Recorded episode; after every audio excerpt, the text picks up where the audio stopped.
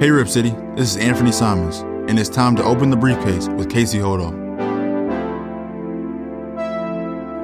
Greetings, Blizzard fans, and welcome to the Briefcase, episode 55 of the Briefcase. I am your host, Casey Holdahl, and it has finally happened. After months of speculation, Trailblazers honored Damian Lillard's trade request, at least mostly, by sending the 6'2 guard out of Weber State to Milwaukee by way of a three team trade that also saw Jusuf Nurkic, Nassir Little, and Keon Johnson move to Phoenix. Brooke Olzendam and I will give more extensive farewells to those players on the next edition of the Blazers Balcony in order to spend this edition of the briefcase discussing the trade and the players and assets that Joe Cronin and his staff managed to acquire. So let's go ahead and talk some trade on this edition of the briefcase. Well, first, to recap, as you're probably aware, the Trailblazers have acquired center DeAndre Ayton and forward Toumani Camara from the Phoenix Suns in exchange for guard Keon Johnson, forward Nas Little, and center Jusuf Nurkic. Additionally, Portland acquired Jrue Holiday, a 2029 first round pick, and the right to swap first round picks in 2028 and 2030 from the Milwaukee Bucks in exchange for guard Damian Lillard, who you well know.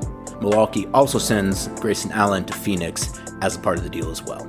Let's go ahead and look at the Portland side of that trade, particularly the players coming back, the assets coming back, and give some first initial thoughts of how those players might fit in with Portland's current roster. First, DeAndre Ayton, who Portland has reportedly had interest in for some time now. You've heard rumors, you've seen speculation they've tried to acquire DeAndre Ayton at different times. Didn't ever work out before. Obviously, the centerpiece of the trade from Portland's perspective in terms of getting value back. Ayton gives Trailblazers a young center selected with the first overall pick of the 2018 NBA draft. He holds career averages of 16.7 points, 10.4 rebounds, 1.6 assists, 0.7 steals, and 1.0 blocks in 30.6 minutes per game in 303 career games, 296 of those being starts in five seasons with the Phoenix Suns. For whatever reason, that relationship with Phoenix just didn't seem to work out with Ayton. You heard that there was strife. They've changed coaches. Even after that, it seems like for whatever reason, they're deciding to go a different direction, which opens up the opportunity for Portland to bring in DeAndre Ayton, who did recently sign a max contract, under contract, I believe, for four more seasons, which, if you're Portland, particularly when you have a young core, that's a really good thing. So now you have a guy in DeAndre Ayton who you can pair up with guys like Anthony Simons, Shaedon Sharpe, Scoot Henderson, even guys like Jerami Grant, in order to have a, an athletic, exciting rotation. I don't think we've seen a center like Ayton in Portland, boy, for some time now. They, they've had they've had some good centers throughout the years. Nurk did some really great things for Portland, but Ayton a completely different style of center from Jusuf Nurkic. Same thing, Robin Lopez before that, Ayton a completely different style of center. Not a stretch guy, not someone who's going to hit you with his outside shot, but a guy who's going to crash the glass, finish at the rim much better than any center we've had in Portland for some time now. And a guy who I think has a lot of significant upside still. A guy who, you know, at 25 in the league, particularly when you're with one team, you're the overall pick. You've got guys who ended up playing really well behind you. A reminder that was a Luka Doncic draft. Those kind of things can sometimes dog a player when they don't end up reaching the same levels as guys who were drafted behind them. And for whatever reason, it just didn't seem like that pairing ever really was what they wanted it to be in Phoenix from Ayton's side and from the Suns side. So Portland gets a player in Ayton who I think probably has quite a bit of room to grow, who is probably a bit undervalued, and who fits their timeline much better than the players are sending out even if DeAndre Ayton doesn't become a better player than he is right now, that still makes him one of the best centers Portland's had in the last 20 years. And while the position ain't what it used to be, when you have a lot of young, athletic, exciting guards, it's nice to have someone down in the post who can keep defenses honest when they start to sell out on those guys on the perimeter, as we've seen time and time again in Portland throughout the years. Moving on, Portland also acquired rookie Toumani Camara, who played his first two seasons at Georgia before transferring to play his final two college seasons at Dayton, where he averaged 13.9 points on 55% shooting from the field and 36% shooting from three, 8.6 rebounds, 1.7 assists, and 1.2 steals in his final season with the Flyers. At 6'8, 220 pounds, the Belgian native, who Portland worked out in the run up to the 2023 NBA draft, gives the Trailblazers a young player to slot into the rotation at either forward position. Again, with that kind of size, shooting better than 50% from the field and better than 36% from three, very much a NBA 3 4 kind of guy that you're seeing more and more in today's league. Some size, a, a big body, but someone who's still got quite a bit of athleticism. He's not like a plodding guy, a guy who gets out in transition. Just in general, the kind of players like Camara are the kind of guys that Portland has needed for some time now. They need young, switchable wings who can play multiple positions, either forward position. And that's something they just haven't had a whole lot of lately. And that's really the direction the league is going. So to get Toumani, a guy who I know they feel good about, obviously when you bring someone for a pre-draft workout, I'm quite certain that they liked him in that workout, which I think probably was one of the reasons why he was put into this deal. You know, those are the kind of players that I think when you're starting, not from the ground up, Portland already has a pretty good start on this, but when you're putting together a team, I think Camara is the kind of player that typically you want, at least the kind of young player that you want, a guy who you take a chance on because of his size, his athleticism, and his ability to shoot a bit from three. As for the Milwaukee side of the trade, Portland acquired Jrue Holiday, one of the NBA's premier defensive guards, who is generally considered to be one of the most underrated players in the league. But at 33 years of age and the last guaranteed year of his current deal, he does have a player option for the season after that. The assumption seems to be that Holiday will be traded for additional assets. You're already hearing speculations that multiple first round picks and perhaps even a young upcoming player could be a potential return. But as I've been telling you in this entire run up to this trade, Many, if not most, of those kind of reports are not to be trusted, so adjust your expectations accordingly.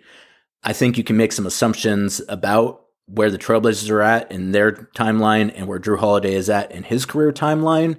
Those assumptions are just taken as fact. I, again, I think there's a lot of good reason to believe that. I would not at all be surprised if another trade is on the horizon at some point in time.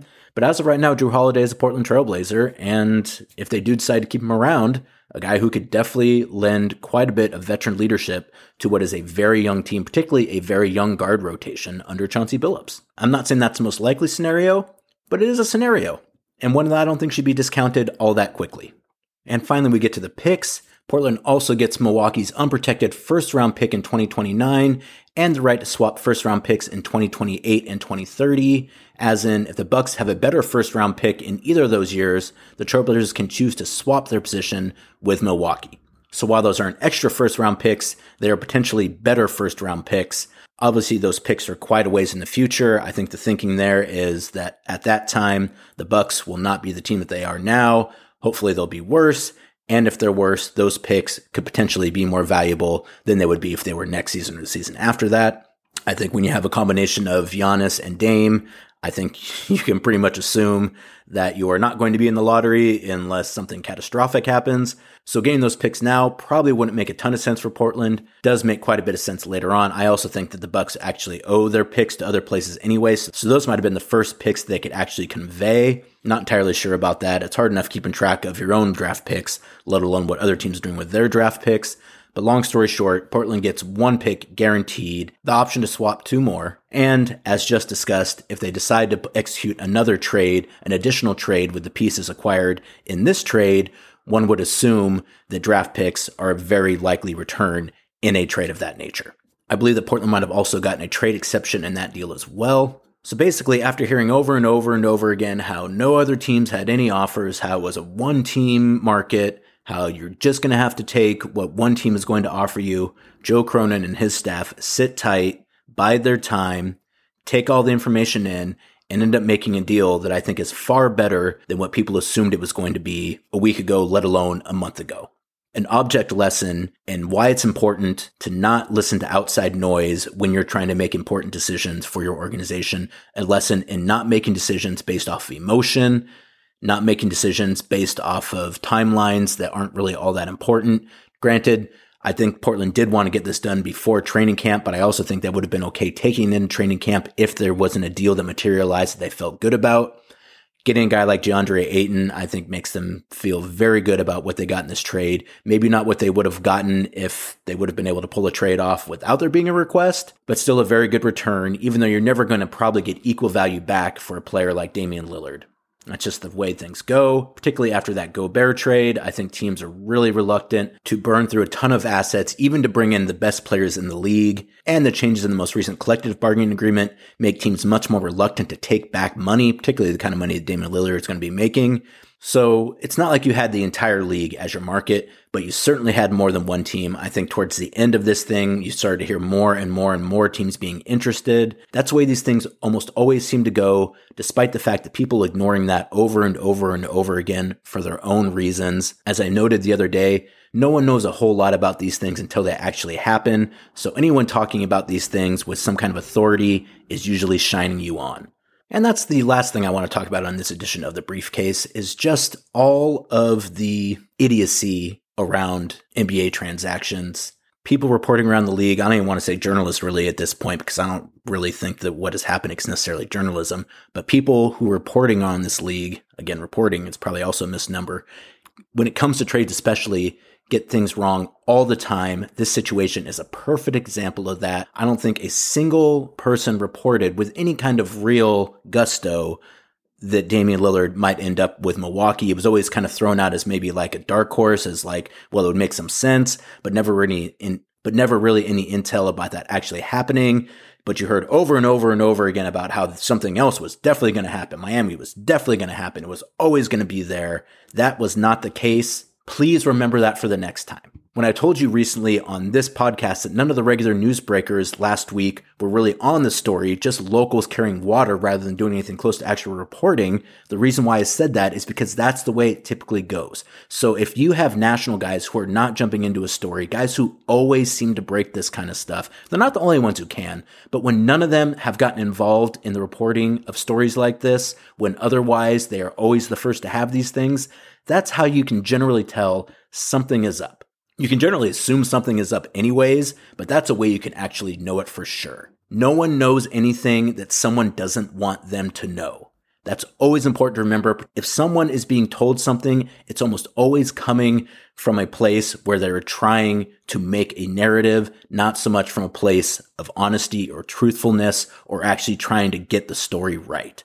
And in that regard, the fiction and the fantasy that was written the day after big trades would make George R. R. Martin blush. I think we're seeing a lot of that today. If they didn't know how things were going to go before, why would you believe them now after they already got it wrong? Those are the kind of things that make no sense to me whatsoever. If you just didn't get it right, I'm now supposed to believe 12 hours later that you have it right this time. I do not understand that idea.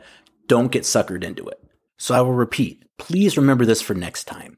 If you're getting spun up about things you're reading and concerned about the direction of the team and why would they do this based off of rumors that you're reading, just go ahead and figure out something else to do with, with your time because those things are not real. They've been proven time and time and time again to very often, much more often than not, not actually be real. So don't bother yourself with it. It's not good for you. It's not good for your heart. It's not good for your soul. Spend that time doing something more productive than getting upset about something that is absolute fabrication. I do it as well. I'm probably going to do it again, just like you're going to do it again. But it'd be nice if we could take this lesson and actually apply it going forward, improving ourselves. I think that's important for us to improve ourselves during the off season as well. And one way to do that would be to put these kind of rumors into the proper context, which is that generally they don't mean much of anything. Well, with that scolding out of the way, that's going to do it for this edition of the Briefcase. It's been a long couple days, been a long off season. It's just about ready to end. Training camp starts on Monday with Media Day. We'll get a chance to hear from a lot of these new players DeAndre Ayton, Tamari Camara, maybe a few other guys before then as well. I'm guessing there's probably a few signings still left to be made. Should be fun. It's going to be different, obviously, this season. Obviously, going to miss Dame, miss Nurk, miss Naz, miss Keon a great deal. All those guys, great dudes, great to work with. I wish them nothing but success in their new homes. But now it's time to focus on the new look Portland Trailblazers, and I think there's quite a bit of excitement to be had there. I'm looking forward to it, looking forward to getting to know some of these new guys, looking forward to seeing how this team comes together, looking forward to see how Anthony and Shaedon and Scoot and Jerami and Matisse and the rest of the team comes together, Jabari. Really looking forward to training camp. Should be exciting. I'll be in Santa Barbara. Now is the time to subscribe if you haven't already to both the briefcase and the Blazers balcony with Brooke Olzendam. That's going to do it. Thank you for joining me.